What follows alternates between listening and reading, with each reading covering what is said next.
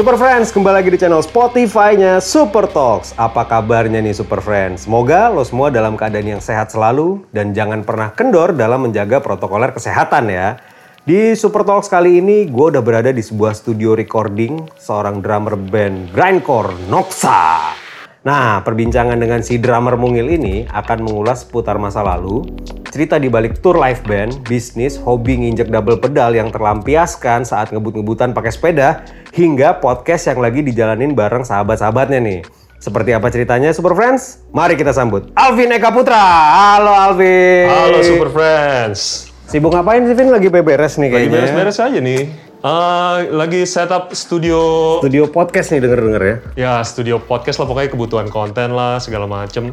Wah, Mungkin buat rekaman juga sih ke depannya. Jadi gue punya punya tempat untuk berkarya lah. Nah, paling penting tuh ya. Yoi. nah. Pin, kabarnya lo dulu banyak ikutan olahraga bela diri ya. Itu jenis bela diri apa aja sih kalau boleh tahu? Gue sih emang dari kecil nggak bisa diem banget tuh. Kelihatan ya. Mungkin awal-awal eh, gue ikut taekwondo kali Taekwondo. pas SD. Muay Thai, boxing. Pokoknya ya yang bikin gue nggak bisa diem aja deh. Yang penting gerak ya. Nah, yang penting gerak terus. Nah, di antara jenis-jenis bela diri yang lo sebutin barusan nih, jenis bela diri mana yang masih kepake sama lo sampai sekarang? Yang kepake nggak ada sih. Nggak, nggak ada ya? Oh, biar kalau di Jakarta gini mah lebih baik minta maaf aja deh. Karena badan gede. Iya. Ceritanya lo suka sama drum tuh akhirnya gimana tuh? Dan akhirnya bisa punya skill main drum tuh gimana ceritanya? Mungkin karena waktu itu lagi zaman-zamannya MTV mungkin. Keren ya. Keren nih Metallica kan, Metallica terus waktu itu ada lokalnya ya Edane, Noxa kan, ada Noxa juga waktu itu MTV. Ya dari situ jadi kayak kayak main drum keren juga nih. Nah, kalau misalnya lagu metal pertama yang lo bisa mainin drumnya dan bikin lo senang banget deh, sama bisa lo pamerin ke teman-teman sekolah tuh apa tuh? Mainin Metallica gitu. Metallica tuh ya. Nah, pokoknya Metallica, lagu-lagu Metallica, Nothing Else Matter, gampang-gampang. Nah, kabarnya dengan lo jadi musisi sebagai drummer nih, lo terselamatkan dari ketidaklulusan di sekolah ya, Vin ya? Oh iya tuh, gua dulu kalau nggak karena ngeband di sekolah nih, kayaknya gue nggak bakal lulus sih. Jadi karena karena gue sering nyumbang piala ke sekolah, Ah, boleh lah nih anak nih kita lulusin. jadi semacam gitulah. Oke. Ini beberapa waktu lalu nih ya, pas lagi heboh-hebohnya Messi pindah ke PSG dari Barca, Heeh. dia sempat press conference soal kepindahannya dan ngelap hidungnya pakai tisu karena dia sempat nangis tuh. Iya iya iya. iya. Nah, setelah itu ada yang jual tisu bekasnya dia dengan harga 1 juta US dollar. Ini gimana tanggapan lo nih? Tapi ya mungkin namanya fans kali ya. Hmm, Eh, Rela akhirnya ya. laku nggak tuh tisunya?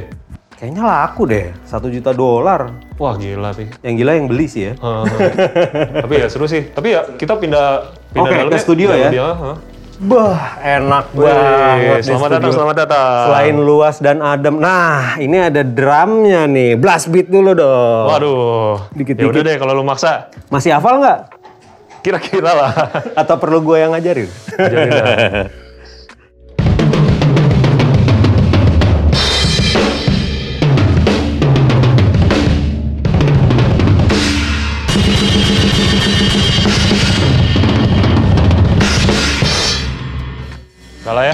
Nah, Vin, ngomong-ngomong soal drum nih. Ya. Kabarnya lo dulu pernah cedera serius karena tendon lo kena dan sampai ngiranya lo bakal berhenti main musik kan tuh. Eh, jadi itu emang udah akumulasi. Dulu kan sebelumnya gue rajin lari tuh tiap hari. Jadi gue sempet ankle tapi nggak nggak sembuh sembuh. Gue gua cek ke dokter. Ini kamu kayaknya Achilles tendonnya harus dioperasi nih. Waduh. Harus istirahat selama enam bulan.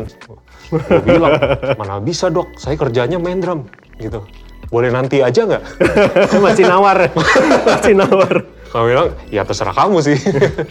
Terus akhirnya eh, kecelakaannya itu pas acara Dead Squad Horror Vision 2019 lah. Nah, 2019 gue setelah selesai main dua band tuh waktu itu gue main dua band eh, Noxa, Dead Squad, gue turun lah. Oh ya turun ke Mospit gitu. Pas gue ke Mospit, kayaknya ada yang nendang, nendang kaki gue belakangnya. Pas itu kaki gue sakit banget. Aduh, akhirnya gue manjat tuh ke depan kan, manjat ke depan, ke barricade. Gue bilang, tolong, tolong. Eh, paginya, kaki gue bengkak banget tuh, bengkak sampai paha. Oke, kita harus ke rumah sakit deh gitu, cek. Terus eh, ya udah akhirnya di- eh, dicek kan kaki gue. Wow, udah udah putus tuh, udah Si udah segini lah ya. jaraknya. Eh. Operasi atau enggak? Operasi lah dok. Akhirnya nyerah. Sebelum gue kecelakaan, Ateng vokalis gue itu juga dia masuk rumah sakit tuh stroke. Terus eh, selama penyembuhan gue satu bulan dalam satu bulan itu ada tawaran lah gitu. Ada tawaran eh, eh Noksa dipanggil nih ke ke Surabaya. Pokoknya kalau Ateng bilang bisa gue bisa gitu. Ya, oke. terus si Ateng bilang bisa. Wah gila nih. Kaki gue masih di gips tuh. Di minggu kelima gue buka gi- buka gips latihan terus langsung berangkat tuh ke Surabaya jalan kaki tapi da- eh, waktu itu kaki kanan gue masih belum maksimal lah Oh ya, di tahun 2012 lo juga pernah ke Eropa, bukan Iya. dalam rangka turben tapi kan ya, lo sendirian ngegembel di sana.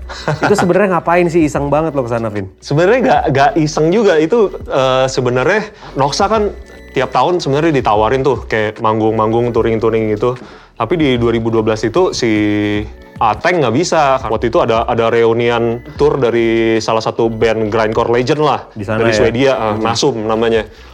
Eh, gimana caranya? Gue harus tetap berangkat nih. Tetap berangkat ya? Eh, tetap berangkat. Ya udah akhirnya gue nabung. Nabung beli tiket gitu segala macam sendiri. Terus eh, sisanya ya dibantu teman-teman dari sono sih. Terus gue Oke. sempat ada ada mau lanjutin kuliah musik lah di sono di Finland Eh, sekolah di sini gratis gitu kan ternyata kayaknya nggak cocok deh gitu Tetap ya Indonesia ya. Eh, dingin banget terus nggak ada warung ya di sini Nggak ada.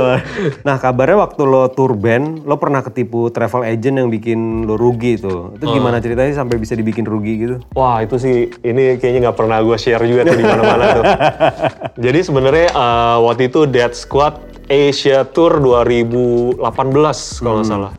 Ada temen lah gitu, ada temen selama bertahun-tahun kita selalu beli tiket di dia. Oke, udah langganan lah Udah ya. langganan lah.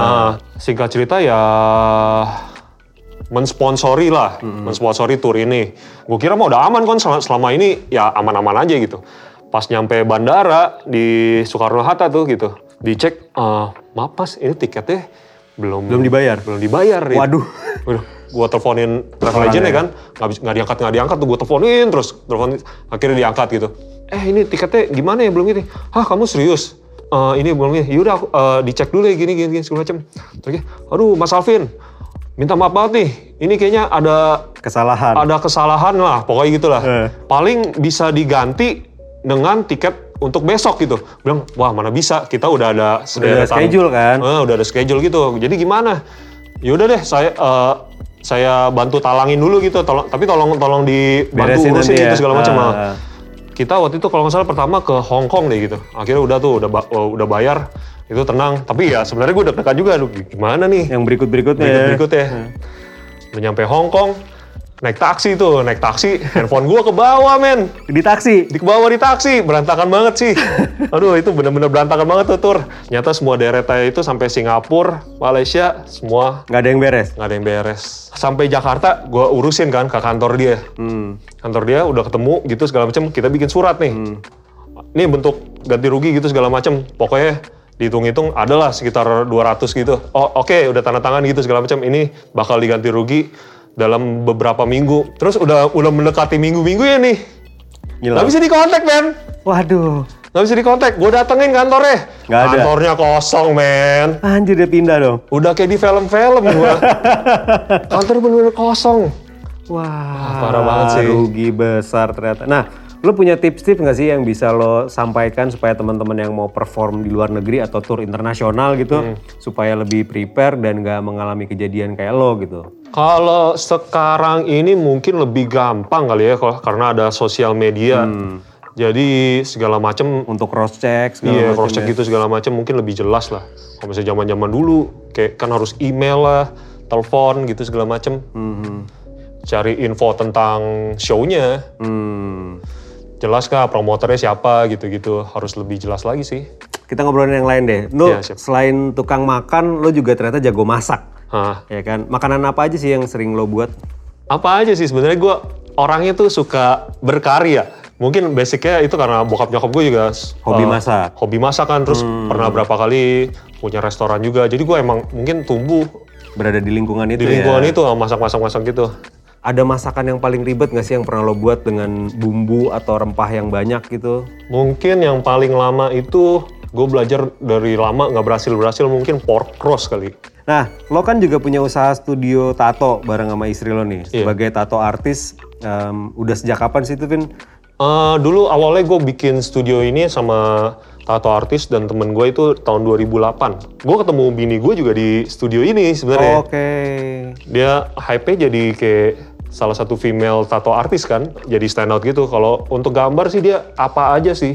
Apa segala aja ya? macam gitu. Tapi ya tinggal portfolio yang menentukan kan. Ya, ya, ya, Selera ya. orang kan beda-beda gitu. Iya, betul betul. Nah, kalau misalnya untuk yang warna kulitnya gelap atau kulit terang gitu, ada warna yang lo sarankan nggak sih?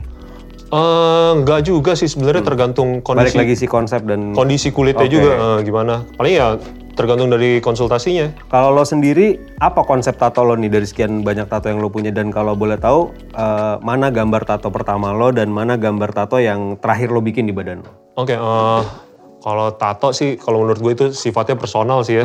Jadi gue kalau pertama sih ini nih, ada loh Bunda Bunda Maria. Oke. Terus kalau misalnya gambar tato yang terakhir lo bikin di badan lo yang mana tuh? Eh, ini nih, Oke, itu gambar apa sih? gambar bunga sih. Oke. Ternyata ini salah satu tato gue yang paling sakit nih. Justru ya di telapak tangan ya. Gue capek nih di sini mulu. Kita pindah aja gimana? boleh boleh biar suasana berubah.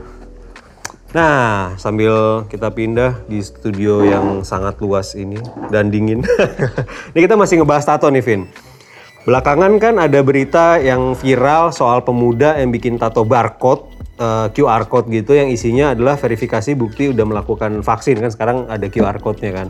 Dan ternyata usahanya efektif tuh ketika dia coba masuk restoran muncul si barcode-nya. Menurut lu gimana soal ini? Apa lo mau nambah tato QR code buat vaksin juga? Oh, kalau gue sih enggak sih kayak.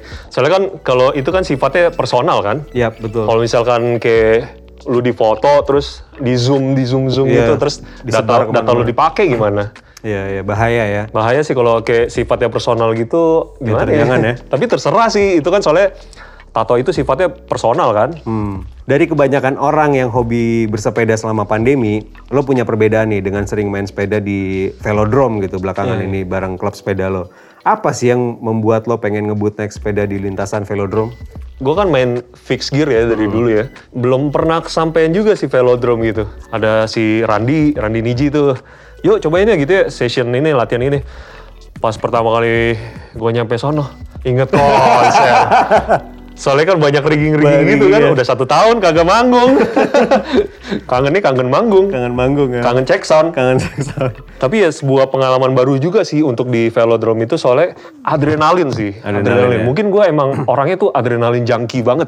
Hmm. Nah, syarat untuk bisa bersepeda di lintasan velodrome itu apa aja sih, Vin? Selain harus punya stamina yang baik? Paling sih coba ikut latihan dalam kota dulu kali ya sama coach Angga. itu ya? biasanya kita eh, setiap setiap Senin sama Rabu tuh kalau misalkan Banyak yang sering latihan ya? sama iya banyak yang sering latihan kita pagi-pagi jam 5 lah. Kalau misalkan itu ya kontak aja langsung langsung ke drama cycling boys. Oh siap. Iya. Eh kabarnya lu juga pernah jatuh nih waktu naik sepeda Oh, di iya. velodrome. Sampai tato hilang. itu gimana ceritanya? Nih tato gue nih. Gue juga nggak tahu kenapa. Mungkin karena bannya Tergesek. bannya licin kali ya waktu itu. Mungkin karena gue kurang speed. Nah selain bersepeda yang jadi kegiatan lo di luar bermusik sekarang ini nih. Yuk. Kabarnya lu juga lagi ngejalanin si podcast nih Vin ya. Lo Daniel Welby juga ya? Iya, gue Daniel Welby.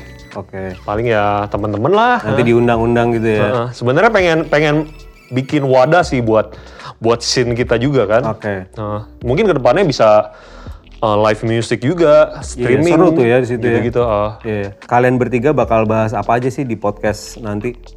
kita bahas yang lucu-lucu aja sih sebenarnya. Kayak pengalaman-pengalaman, terus cerita-cerita sama temen. Sebenarnya nggak nggak nggak mau terlalu serius-serius aja sih. Oke. Kayaknya ada project band juga nih bareng sama Daniel Welby sama Boni ya? Iya sama Boni. Nah, ceritain dong dikit Vin, ini side project baru lo sama mereka tuh gimana sih?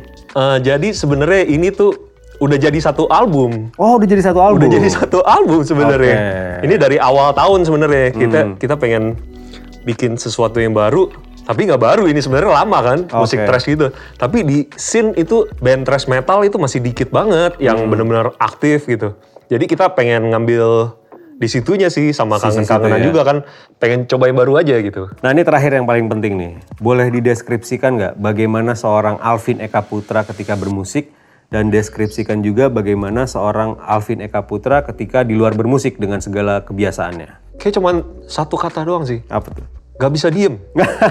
itu doang sih. Semuanya itu gue emang orangnya gak bisa diem. Wah, oke. Super Friends, ini kita baru aja berbincang-bincang bareng Alvin Eka Putra. Mulai dari banyak cerita tentang perjalanan musiknya, hobinya bersepeda, sampai kegiatan terakhirnya nih podcast bareng sahabat-sahabat deketnya nih yang doyannya bercanda semua nih. Wah, thank you banget Evin ya. Sama-sama. Super Friends, sekian buat Super Talks kali ini bareng Alvin Eka Putra. Nantikan Super Talks di episode berikutnya. Stay tune terus di channel podcastnya Super Talks karena kita bakal terus ulik, korek, dan kepoin apa aja informasi seputar idola kesayangan lo yang lo belum tahu Super Friends. Jangan lupa juga untuk nonton Super Talks di channel YouTube Super Music. Terus lo tulis ya di kolom komentar siapa bintang tamu selanjutnya yang lo mau untuk kita datengin. Thank you Alvin. Sampai Thank ketemu you. lagi. Bye.